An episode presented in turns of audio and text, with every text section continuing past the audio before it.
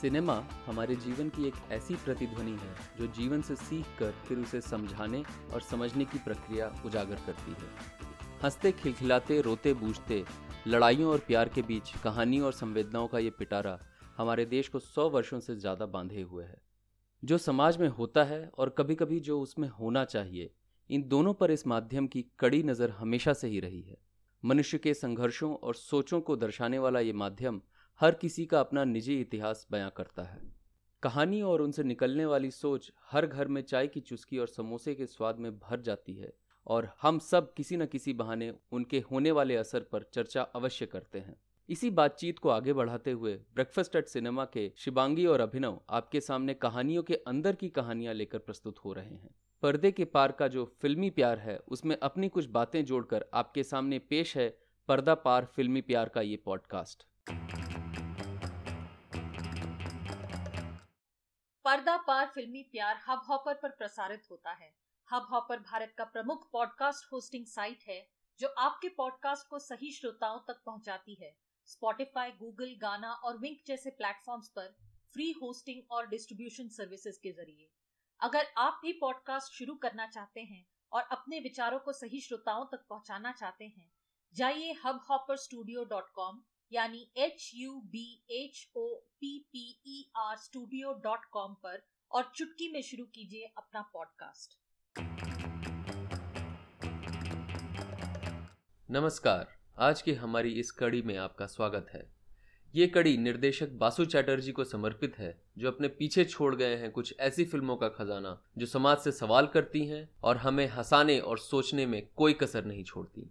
उन्होंने एक ऐसे जनरेशन की कहानियाँ हमें सुनाई हैं जो नई दिशा की तलाश में कुछ नए ही सवालों से जूझ रही थी। और आज भी ये फ़िल्में उतनी ही सटीक हैं हमारे समाज को उनकी परछाई दिखाने में और साथ ही ये याद दिलाने में कि इस देश की वो यात्रा जो 1947 में शुरू हुई थी, आज भी चली जा रही है। उनकी ऐसी ही एक फ़िल्म है, सन 1986 में रिलीज़ हुई प्रकाश मेहरा प्रोडक्शंस की बहुचर्चित फ़िल्म, चमेली की शादी। इस फ़िल्म के कहानीकार हैं ओम प्रकाश शर्मा, स्क्रिप्ट लिखा है प्रकाश मेहरा और बासु चैटर्जी ने। फ़िल्म के गीत प्रकाश मेहरा और अनजान के हैं और संगीत दिया है कल्याण जी आनंद जी ने।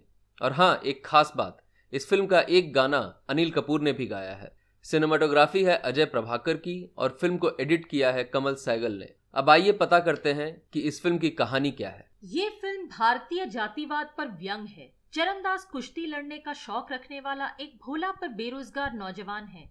वो कुश्ती लड़कर उसमें प्रसिद्धि पाने में अपना भविष्य देखता है। और इसी कारण वो 40 की उम्र तक ब्रह्मचारी रहने का वादा भी कर लेता है। लेकिन चुलबुली चमेली से नज़रें मिलते ही मन में नई इच्छाएँ जागने लगती हैं। अब दोनों की बिरादरी अलग, दोनों के समाज भी अलग। ऐसे में दोनों प्रेमी अपने लिए एक एक गुरु ढूंढते हैं, जिससे वो खुलकर अपने मन की बात कह सके और उनके दिए हुए सुझावों के सहारे घर वालों और समाज को चुनौती देते हैं। इस कहानी के सभी पात्र अपनी हरकतों की वजह से काफ़ी विचित्र लगते हैं। लेकिन गौर करने वाली बात है कि ये सभी अपने बिरादरी के सटीक उदाहरण हैं, जहाँ चरणदास और चमेली को एक दूसरे के साथ के अलावा कुछ सूझता ही नहीं है। वहाँ उनके परिवार वालों को सिर्फ़ अपनी इज़्ज़त और समाज में स्थान की चिंता है। बस एक वकील भैया है, एक सहेली, कुछ दोस्त और अंत में चरणदास के कुश्ती के उस्ताद, जो आगे आकर इन चंचल प्रेमियों को सही रास्ता दिखाते हुए इनको शादी के बंधन में बाँध देते हैं। अभिनव, अब जरा ये बताइए कि आपको इस फ़िल्म के कौन से विषय सबसे ज़्यादा पसंद आए? तो एक विषय के बारे में तो आपने पहले ही बात कर ली, जो कि है जातिवाद। ऐसा समझिए 1947 में जिस देश को अपनी स्वाधीनता प्राप्त हुई थी, वो 1986 तक अभी भी उन रूढ़ीवादी चीज़ों में अटका हुआ है, जिनसे शायद उसे बहुत पहले ही निजात पा लेनी चाहिए थी। जातिवाद एक बात हो गई। उसके अलावा अशिक्षा, आप ऐसे भी सीन देख सकते हैं जहाँ पे शिक्षित लोग भी अपनी अशिक्षा का उदाहरण दे रहे हैं। दहेज एक और समस्या है जिसके बारे में इस फ़िल्म में कुछ सीन है जिसपे कटाक्ष किया गया है। और समाज में ऊंच नीच, ये एक अलग ही चीज़ है जिसके बारे में ये फ़िल्म कहीं ना कहीं व्यंग करती है। फ़िल्म की शुरुआत ही ऐसी कुछ होती है कि चरणदास के भाई एक कोयले वाले के यहाँ से कोयला लाने के लिए तैयार नहीं होते हैं, क्योंकि वो उससे नीची जात के हैं और वो उनसे मुँह नहीं लगना चाहते। आगे चल के जब हम वकील भैया को भी देखते हैं कि वो एक लड़के को ये समझाने में लगे हुए रहते हैं कि उसे चमेली से शादी क्यों नहीं करनी चाहिए तो उसे वो दहेज का हवाला न देकर ये समझाते हैं कि कहाँ तुम और कहाँ वो कोयले वाले की कल्ली। तो ये जो तरीका है बात करने का, ये हमारे समाज में कई सालों से चला आ रहा है और हम आज अभी भी 2020 में शायद इसके ऊपर नहीं उठ पाए हैं। मज़ेदार बात यह है अभिनव कि हम जानते हैं कि अमजद खान का निभाया हुआ जो रोल है वकील भैया का, उसमें वो बहुत सही तरीके से जानते हैं कि ये जातिवाद और ऊंच नीच की बातें जो है, किसी को भी शोभा नहीं देती हैं। और सबसे ज़्यादा किसी वकील को शोभा नहीं देती है, जिससे वो बात कर रहे होते हैं कि चमेली से शादी ना करो। लेकिन वो जानते हैं कि उस लड़के को दहेज की बात समझाई जाएगी तो वो नहीं समझेगा। उससे अगर ये बात समझाई जाएगी कि लड़की काली है मोटी है और किसी लड़के से उसका रोमांस चल रहा है तो वो लड़का ज़रूर मना कर देगा। वो अपने भलाई को और अपने मकसद को देखते हुए उसको इस तरीके से समझाने की कोशिश करते हैं जबकि उनकी असली सोच इस तरह की नहीं है। जिससे ये लगता है कि हम दूसरों की बातें कितनी सुन सकते हैं और उसको एक हथियार की तरह इस्तेमाल करते हैं। अपने निर्णय खुद लेने की छूट ना चरणदास को है और ना चमेली को, जबकि दोनों ही बालिग हैं और दोनों ही दुनिया को अपने तरीके से संभालते हैं और समझते हैं। लेकिन दोनों के माँ बाप और बड़े भाई बहन वो उनके पीछे इस कदर लगे हुए हैं जैसे कि उनको कुछ समझ ही नहीं है। ध्यान दीजिएगा, जब चमेली की माँ को चरणदास के बारे में पता चलता है, वो चमेली के पिता से कहती है कि किसी भी औने पौने को ढूंढकर चमेली की शादी करवा दी जाए, जल्द से जल्द। कम से कम बिरादरी में ही शादी होगी तो उनकी नाक तो कटने से बच जाएगी। अब सोचिए, इन्हीं नाकों को बचाने के चक्कर में न जाने कितने लोगों की ज़िंदगी बर्बाद हो चुकी है।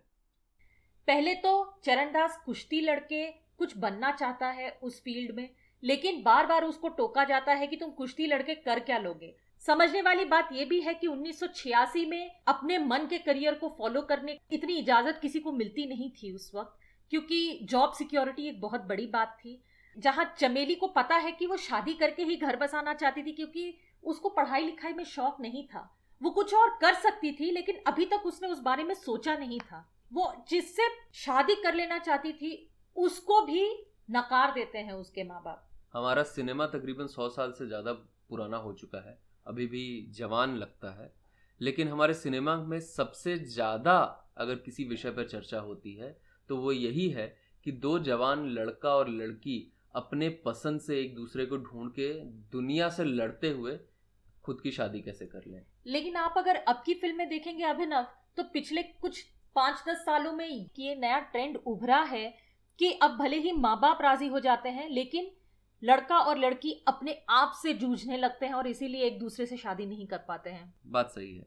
आपने जो बात कही उस पर एक और चीज़ लागू होती है। कहीं ना कहीं बासु चैटर्जी जो कि फ़िल्म निर्देशक हैं और जिन्होंने इस फ़िल्म की कहानी और स्क्रीन प्ले भी लिखा है, वो खुद सपने देखते थे, जिसकी वजह से उन्होंने इतने गंभीर और इतने हँसी से लोटपोट कर देने वाले सपने हमें दिखाए। तो जब वो सपने देखते थे तो उन्हें कहीं ना कहीं ये लगता होगा कि सपने देखना हर किसी का बुनियादी हक है और सपना कोई किसी से छीन नहीं सकता। और इस फ़िल्म में अगर किसी चीज़ की लड़ाई है तो वो इसी चीज़ की लड़ाई है कि क्या हम दूसरों से अलग सोच के खुद के लिए सपने देख सकते हैं और उन्हें पूरा करने के लिए बिना किसी का अनादर किए बिना किसी को चोट पहुँचाए अपने लिए रास्ता निकाल सकते हैं या नहीं। बासु चैटर्जी की सारी फ़िल्मों का मुख्य विषय कुछ लगभग यही तो था कि अपने आप के लिए जो सपना देखा है उसको पूरा करना है। चाहे वो शहर में अकेले रहकर किसी लड़की के लिए नौकरी करना हो चाहे अपने पसंद के लड़के से शादी करना हो चाहे ये हो कि वो अपने मनपसंद लड़की को किस तरह से अपने ओर आकर्षित करे। या फिर अगर मैं शादी में खुश नहीं हूँ तो किसी और की तरफ़ क्या मेरी नज़रें जा सकती हैं या नहीं जा सकती हैं? बिल्कुल। तो ये सारे जो विषय है ये सब इमोशनल है। ये सब मन के विषय है और ये सारे सपने कहीं ना कहीं यहाँ जाकर अटक जाते हैं कि हमें जो समाज ने बताया है कि रिश्ता इस तरह का होना चाहिए या संबंध इस तरह का होना चाहिए या पति पत्नी ऐसे ही होने चाहिए इसी जगह पे आके रुक जाते हैं। इसीलिए शायद आजकल के नौजवान भी जहाँ एक दूसरे से रिश्ता नहीं बना पाते हैं या अपने आप से जूझते रहते हैं, वो इसी वजह से जूझते हैं क्योंकि उनकी जो उम्मीदें हैं किसी रिश्तों से, वो उनको कुछ और बताई गई हैं और उनको नज़र कुछ और आती हैं। तो वो इस कॉन्फ्लिक्ट में या इस खींचातानी में अटके हुए हैं। इसी बात पे बासु चैटर्जी की एक दूसरी फ़िल्म का गीत याद आता है, कई बार यूँ ही देखा है ये जो मन की सीमा रेखा है। मुझे लगता है कि बासु चैटर्जी बार बार ये सवाल उठाते रहे हैं, क्या समाज हमें बांधेगा या हम खुद के दायरों को तोड़कर कुछ और करने के लिए कहीं दूर निकल जाएँगे? ये सवाल उससे जुड़ता है जो कि मेरे ख्याल से एक और, बहुत ही महत्वपूर्ण विषय है। वो है कहानी धोबी राम की। हमारे समाज में कई वर्षों से चर्चा में रही है कि जब एक धोबी ने एक राजा से कहा, मेरे अंदर वो ताकत नहीं है कि मैं अपनी पत्नी को, जो कि रात कहीं और बिता के आई है अपने घर में वापस ले लूँ तो राजा ने भी अपनी पत्नी को घर से बाहर निकाल दिया, जबकि पहले ही वो पत्नी खुद को सही साबित कर चुकी थी। ये सवाल फिर से उठता है कि ये समाज क्या धोबी बनता रहेगा, या उस राजा की तरह बनेगा, जो कि उस धोबी से आगे एक नई दुनिया की रचना करना चाहता है। अगर ये समाज बार बार अपनी रूढ़ियों, अपने उन पुराने जंजीरों में अकड़ा रहेगा, जकड़ा रहेगा तो आगे कैसे बढ़ेगा? पर ये बात तो बहुत ही अजीब है ना कि लोग अपनी गलतियाँ और अपने घर के तनावों को नहीं देख पाते हैं और दूसरों पर तुरंत उंगली उठा लेते हैं जैसे हम्म। नत्थू लाल। बिल्कुल वो ज़्यादा आसान है ना? क्योंकि नत्थू लाल आके सबसे पहले चमेली के पिता से ये कहते हैं कि भाई आपकी बेटी तो किसी और का हाथ पकड़कर बैठी थी उस रेस्टोरेंट में। पर वो ये नहीं समझ पाता है कि उसकी खुद की पत्नी के अजीबो गरीब रिश्ते चल रहे हैं अपने मोहल्ले के लड़कों के साथ। चमेली और चरणदास। मुँह तोड़ जवाब देते हैं ऐसे धोबियों का, जो आते हैं और कहीं भी जहर फैलाकर दूसरों की ज़िंदगी में आग लगा देते हैं। चमेली को जितने देर तक उसके माँ बाप सवाल पूछते हैं, वो चू तक नहीं करती है, वो उनका तनिक भी अनादर नहीं करती है। लेकिन जैसे ही नथु लाल की बात खत्म होती है, चमेली उसे पीट के घर से धक्के मार के निकाल देती है। और उसको जो भी सजा मिलनी होती है अपने घर वालों से, वो मुँह बंद करके चुपचाप शांति से सहती है। तो यहाँ पे पसंदीदा सीन के बारे में भी मैंने थोड़ी बहुत बात कर ली। एक और बात, अभिनव, जब घर में बात सुनने वाले ना मिले, बड़े अपने ही कामों में या अपने ही दुनिया में उलझे हुए हों, या फिर उन्हें हमारे मन की बात समझ में ही ना आए, चाहे उसे जेनरेशनल गैप या पीढ़ी की दूरी कह लीजिए या ये कह लीजिए कि वो समझना ही नहीं चाहते हो। जब ऐसी परिस्थिति आती है, तब बच्चे अपने लिए दोस्त, कोई गाइड या मार्गदर्शक या एक गुरु ढूंढ लेते हैं। बच्चा चाहे जितना बड़ा क्यों ना हो जाए, उसे हर चीज़ का जवाब अपने बड़ों को देते रहना पड़ता है। वो अपनी गलतियों से सीख नहीं पाते हैं, क्योंकि उनकी गलतियों से सीखने से पहले ही दूसरे उन्हें समझाने लग जाते हैं, उनकी गलतियाँ कैसे हुई और उसमें सुधार करने की कैसे ज़रूरत है? और यहाँ पे भी जैसे चरणदास वकील भैया को ढूंढ लेते हैं और बाद में जाके अपने कुश्ती के उस्ताद से भी बात कर लेते हैं और वहीं चमेली भी अपनी सहेली अनीता से सुझाव लेती रहती है कि अब क्या किया जाए और आगे कैसे चरणदास से बात की जाए। अब दोनों अनीता और वकील भैया के पात्र जो हैं, वो खुले मिजाज के लोग हैं। कहीं भी वो गलत सुझाव नहीं देते हैं, वो ऐसे सवाल ज़रूर पूछते हैं जो ज़रूरी है। जैसे अनीता ये ज़रूर पूछती है कि वो पैसे कमाता है कि नहीं, वो तुम्हें एक सुखी जीवन दे पाएगा कि नहीं, या वो तुम्हें गरीबी में घसीट के ले जा रहा है। क्योंकि चमेली जो है वो एक कारोबार वाले की बेटी है, कोयला बेचने वाले की बेटी है, जिसके पास बहुत पैसे हैं क्योंकि वो दो नंबरी धंधा करता है। और वही वकील भैया भी समझाते हैं कि तुम्हारे पास अगर पैसे नहीं है तो तुम दिखा लो। लेकिन तुम ये भी समझो कि तुम्हें आगे चल के करना क्या है इस परिस्थिति के बारे में। ताकि तुम्हें ये न झेलना पड़े कि तुम उसको ब्याह कर ले तो आओ या उससे प्यार तो कर लो लेकिन उसके बाद फिर तुम उसका पेट ना पाल सको। ये बहुत ही अजीब बात है शिवांगी कि इन दोनों परिस्थितियों में अगर आप देखें तो जब घर वाले बाहर वालों की बात ज़्यादा सुनते हैं तो अपने बच्चों की बात सुनना बहुत कम कर देते हैं। और इसीलिए बच्चे भी फिर जाके बाहर वालों की बात सुनते हैं। बिल्कुल।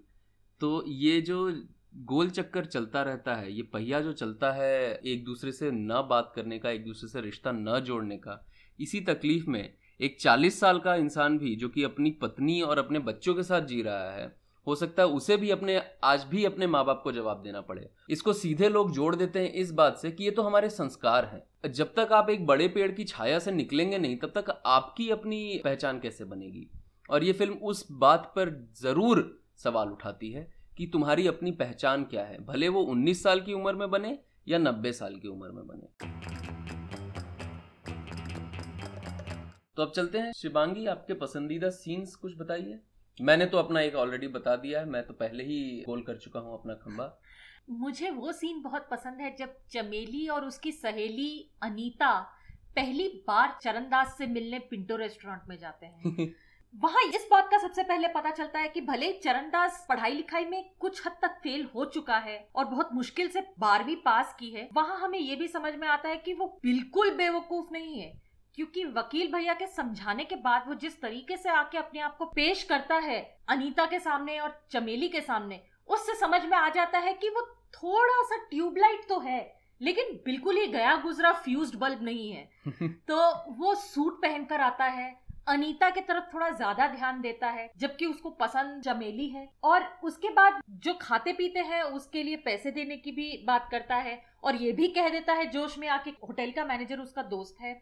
और इस सब के बाद ये भी समझ में आता है कि चमेली जो है, वो भरोसा नहीं करती है अपनी सहेली अनीता पे उतना ज़्यादा जितना वो दिखाती है, क्योंकि जहाँ बात अपने से प्यार करने वाले पे आई, वहाँ पे वो अपनी सहेली की भी नहीं सुनेगी और उसको बीच में नहीं आने देगी। और इसका मतलब यह है कि चमेली कई सालों से शायद अपने आप पे भरोसा करना सीख चुकी है और चरणदास अब धीरे धीरे खुद पे भरोसा करना सीख रहा है। मुझे इसी कारण से चमेली का पात्र जो है वो सराहनीय लगता है। ये जो पात्र है, ये जो कैरेक्टर है, ये दुनिया को सिखा सकता है, भले ये खुद पढ़ाई लिखाई में गोल है और खुद बहुत ज़्यादा दुनिया देखी नहीं है और सीखा नहीं है, क्योंकि उसे खुद के लिए फैसले लेने की बहुत ही ज़्यादा जल्दी है। जहाँ पहले अनीता सिर्फ़ चरणदास का नाम सुनकर और उसकी चिट्ठी को पढ़कर उसे जज कर रही थी, उसके बारे में अपने मन में एक गलत धारणा बना ली थी, वहाँ वो उससे मिलकर अनीता के ख्याल बिल्कुल बदल जाते हैं। वो ये समझ जाती है कि चरणदास जो है, ऐसा ही कोई बेवकूफ़ सा लड़का नहीं है जिसको चमेली से प्यार हो गया है। वो समझ जाती है कि लड़के में कोई बात है, लड़का कुछ करके दिखाना चाहता है, कुछ बनना चाहता है, और वो जो है वो उसकी सहेली को हमेशा खुश रखेगा। तो ये तो यहीं पे समझ में आता है कि चमेली, जिसने शायद दुनिया नहीं देखी है अभी, वो अपनी दोस्त जिसने दुनिया देखी है उससे थोड़ी ज़्यादा अक्लमंद है। और ये बात सीधे वहाँ पे भी जाके हमला करती है, जहाँ पे माँ बाप ये कहते हैं चमेली को कि अभी दूध के दांत निकले भी नहीं और चली है खुद के लिए लड़का ढूँढने। तो दूध के दांत निकलना ज़रूरी नहीं है। दुनिया की समझ अपने आप होती है, जब आदमी दुनिया को देखता है, उसको परखता है और उसको समझने की कोशिश करता है अपनी बुद्धि और अपने दिमाग से। मैंने तो बता ही दिया कि चमेली जब नथुलाल को मारती है तो जो मज़ा आता है, मुझे वो मज़ा आया है उस सीन में कि ये वो हर एक इंसान जिसने कभी उंगली उठाई हो तुम्हारी तरफ़, उसको एक करारा जवाब है कि तू पहले अपने घर की तो देख लो, उसके बाद दुनिया को समझाना कि दुनिया में बेहतर क्या है और क्या बेहतरीन हो सकता है। तो मैं अपने दूसरे सीन की तरफ़ चलता हूँ, जिसको देख के मुझे काफ़ी मज़ा आया, क्योंकि ये सीन अपने आप में दो पार्ट का सीन है।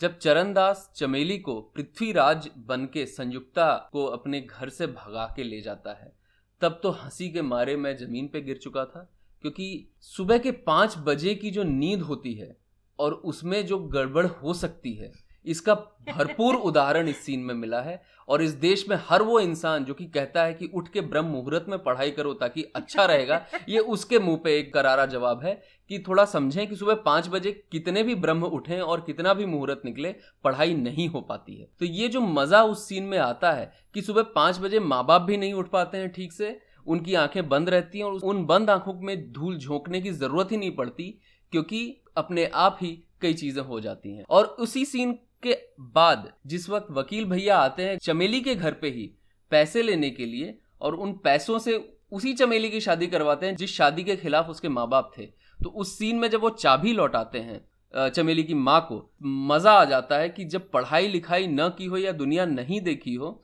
तो कैसे किसी को बेवकूफ़ बनाया जा सकता है? दोनों घरों में औरतें घर पे रह के काम करती हैं और दोनों जगह औरतों को बार बार ये कहा जाता है कि तुम्हें तो कुछ पता ही नहीं है। तो फाइनली वो वैसे ही बिहेव करती हैं जैसे उन्हें कुछ पता नहीं है। लेकिन जहाँ पर शादी हो रही है जब वहाँ पहुँचती हैं तब दोनों जगह आगे वो रहती हैं लड़ने वाली। दोनों मर्द चुप हो जाते हैं। सोचने वाली बात है जितनी बार इस पूरी फ़िल्म में दुहाई दी जाती है समाज की वो मर्दों की तरफ़ से नहीं। औरतों की तरफ़ से दी जाती है। तो ये वही गोल पहिया घूम रहा है जिसने जिसके ऊपर अत्याचार किया वही अत्याचार वापस दूसरे के ऊपर किया जाता है और वही अत्याचार फिर घूम के उसके ऊपर आता है। एक और सीन आपको याद होगा अभिनव जब चमेली के मामा निकलते हैं चरणदास का खून करने। और चरणदास अपने दोस्त की सहायता से पहुँच जाते हैं उस बार पे जहाँ पे मामा जी बैठे हैं और हँसी मज़ाक में मामा जी को पीट डालते हैं गाना गाते गाते। उस सीन में इतना मज़ा आया था मुझे, क्योंकि अन्नू कपूर को किस तरह से घसीटा है ज़मीन पे, दीवार से लटकाया है और क्या कुछ नहीं किया है अन्नू कपूर के साथ जो मामा का किरदार निभा रहे हैं। दोनों ही अभिनेता बिल्कुल खुलकर इस सीन में अपने आप को समर्पित कर चुके हैं और जिसको जिसके साथ जो करना है वो किए जा रहा है, क्योंकि दोनों को पता है कि उसी से इस सीन की पूरी शोभा बढ़ेगी। बिल्कुल। और यहाँ पे आपने अन्नू कपूर की बात की तो कुछ बहुत ही ज़रूरी पात्र हैं जिनके बारे में बात कर लेनी चाहिए। हमें नहीं भूलना चाहिए कि इस फ़िल्म में अनिल कपूर और अमृता सिंह के अलावा इस फ़िल्म की शोभा बढ़ती अगर है तो वो उन विचित्र पात्रों के कलाकारों के अभिनय से बनती है। पंकज कपूर का एक दबा हुआ चरित्र जो खुद से ही भुनभुनाता रहता है क्योंकि उसकी पत्नी उसके ऊपर चिल्लाती रहती है। पत्नी का पात्र जो भारती आचरेकर जी ने निभाया है जो कभी किसी और को कुछ बोलने का मौका ही नहीं देती है हालाँकि उसकी खुद की अकल शायद थोड़ी कम है। गौर करेंगे तो जब अमृता सिंह गुस्से में आती हैं तो वो बिल्कुल उसी तरीके से बात करती है जैसे उनकी माँ बात करती हैं भारती आचरेकर। ओम प्रकाश बने हैं चरणदास के कुश्ती के उस्ताद जिनका स्वभाव तो है कड़क लेकिन दिल नरम है। जहाँ वो अपने सभी शिष्यों से 40 की उम्र तक ब्रह्मचारी बने रहने का वादा करवाते हैं। वहीं फ़िल्म के खत्म होते होते हमें पता चलता है, अब उनके मन में भी शादी करने की इच्छा जाग उठी है। और फिर आए वकील भैया, जो कटाक्ष करते रहते हैं समाज पे, क्योंकि वो पढ़े लिखे हैं, वकील हैं, काफ़ी कुछ समझते हैं दुनिया के बारे में और अंतर्राष्ट्रीय स्तर पे भी काफ़ी कुछ समझते हैं। तो वो इन चीज़ों पे बार बार चरणदास को समझाते हैं कि इन चीज़ों पे मत पढ़ो और इन चीज़ों पे ध्यान दो। फिर आते हैं चरणदास के भैया और भाभी, जिनको निभाया है सत्यन कपूर और तबस्सुम ने। दोनों का रोल तो बहुत ही छोटा है, लेकिन जितना भी उन्होंने काम किया है, उसमें समझ में आ जाता है कि वो किस तरह के लोग हैं, क्योंकि इतना पावरफुल है उनका वो पाँच मिनट उस फ़िल्म में। उसके अलावा हमने बात की अनु कपूर जी की, साथ ही राम सेठी, जो कि नथुलाल के कैरेक्टर में है। वो भी बहुत ही ज़बरदस्त परफॉर्मेंस देते हैं इस फ़िल्म में। महुआ जी जो अनीता का किरदार निभा रही हैं वो भी बहुत ही ज़बरदस्त हैं। और एक बहुत ही खूबसूरत सी छोटी सी भूमिका में नज़र आते हैं महान कवि श्री शैल चतुर्वेदी जिन्होंने मक्खन के पिता का रोल निभाया है और वही धोबी और समाज जिसके बारे में हम बात कर रहे थे उसका असर ऐसा होता है मक्खन की शादी को रद्द करने के लिए वो कल्लू मल के घर पहुँच जाते हैं। बचपन में जब मैंने ये फ़िल्म देखी थी तो इस फ़िल्म का निचोड़ दो शब्दों में मेरे दिमाग में छप चुका था। वो शब्द है चूड़ी बिल्लोरी। क्योंकि चूड़ी बिल्लोरी क्या है ये तो फ़िल्म देख के ही आपको समझ में आएगा। लेकिन घनश्याम रोहेरा, जिन्होंने फटचट का पात्र इस फ़िल्म में निभाया है, उनका परफॉर्मेंस इस सीन में मज़ेदार है। क्योंकि सिर्फ़ इन दो शब्दों का इस्तेमाल करके उन्होंने मेरे दिमाग में तो ये प्रश्न कई सालों तक ज़िंदा रखा कि ये चुड़ी बिल्लोरी होती क्या है। और जैसे इस कड़ी को हम तैयार कर रहे थे, वैसे पता किया तो समझ में आया कि चूड़ी बिल्लोरी का मतलब होता है राइन की बैंगल्स बहुत ही इंटरेस्टिंग है चूड़ी बिल्लोरी क्योंकि जब भी चूड़ी बिल्लोरी आती है, तब चमेली के जीवन में कुछ हल्का सा बदलाव आता है, जो कैद में है, और वहीं चरणदास का प्यार थोड़ा सा और आगे बढ़ता है। इस फ़िल्म में एक और खास भूमिका है राजनीति की, जिसका असर कल्लू मल की जीवन पर पड़ता है और जिससे वो अपने घर वालों से वादा भी करते हैं कि एक अलग घाट बनाया जाएगा उनकी बिरादरी के लोगों के लिए। जिस पर चमेली एक मज़ाक में कहती है कि जब आप बड़े राजनीतिज्ञ बन जाएँ तो हमारे लिए ट्रेन में हमारी बिरादरी के लिए एक अलग डिब्बा ज़रूर बना दीजिएगा। आखिरी में बस ये कहना चाहेंगे कि उस वक्त जब ये फ़िल्म रिलीज़ हुई थी, तब तो दर्शकों ने इसे पसंद किया, लेकिन फ़िल्म सुपरहिट नहीं हो पाई। धीरे धीरे इस फ़िल्म की लोकप्रियता बढ़ती गई और आज ये फ़िल्म एक कल्ट स्टेटस धारण कर चुकी है। दर्शक आज भी इस फ़िल्म के डायलॉग्स और रेफरेंसेस कोट करते रहते हैं। चमेली को देखकर ऐसा भी लगता है कि कहीं ना कहीं जब वी मेट की गीत भी कुछ इसी धुआंधार परफॉर्मेंस और कैरेक्टर का नतीजा है। वैसे इसकी सच्चाई शायद इम्तियाज़ अली ज़्यादा समझे। इसके अलावा इन दो कलाकारों की जोड़ी ने उस जमाने की कई फ़िल्मों में बड़ी ही ज़बरदस्त भूमिकाएँ निभाई हैं। हमारी एक और पसंदीदा फ़िल्म, जिसमें अनिल कपूर और अमृता सिंह ने एक अलग तरह की धूम मचाई, निर्देशक अनिल गांगुली की साहिब है, जिसका गाना आज भी लोग गुनगुनाते हैं, प्यार बिना चैन कहाँ रे। और अब अगर हमारी बातों ने आपको बेचैन किया है तो YouTube पर ज़रूर जाकर देखिएगा चमेली की शादी और लुफ्त उठाइए एक उम्दा कॉमेडी का जो आपको माइंडलेस के बदले माइंड मोर बनाती है। बताइए आपको ये गुफ्तगु कैसी लगी? और हम इतिहास के पन्नों से एक और नायाब मोती लेकर जल्द ही हाजिर होंगे। शब्बा खैर। शुभ रात्रि।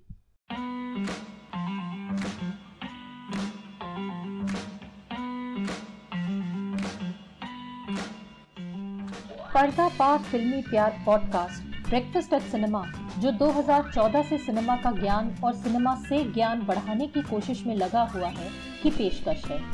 यह पॉडकास्ट इस लक्ष्य की ओर एक और कदम है। हम हर उम्र और हर क्षेत्र के बच्चों और बड़ों के साथ कई विषयों पर काम करते हैं। सिनेमा के बारे में हमसे बात करने के लिए आप हमें फेसबुक और इंस्टाग्राम पर ब्रेकफास्ट एट सिनेमा के नाम से और ट्विटर पर ब्रेकफास्ट एट सिने के नाम से ढूंढकर हमसे संपर्क कर सकते हैं। आप हमारे website breakfast at cinema dot com पर भी हमसे संपर्क कर सकते हैं। इस पॉडकास्ट के बारे में आपके विचार सुनकर हमें खुशी होगी। आभार। Free music archive dot O R G Juanitos के गीत ऑक्टोपुसी एग्जॉटिका और soul walking license creative commons attribution C C B Y four point O poster बनाया गया है कैनवा पर। सिनेमा जगत से जुड़े हुए हर व्यक्ति के विश्वास और लगन से मिलने वाले प्रोत्साहन के लिए बहुत बहुत धन्यवाद।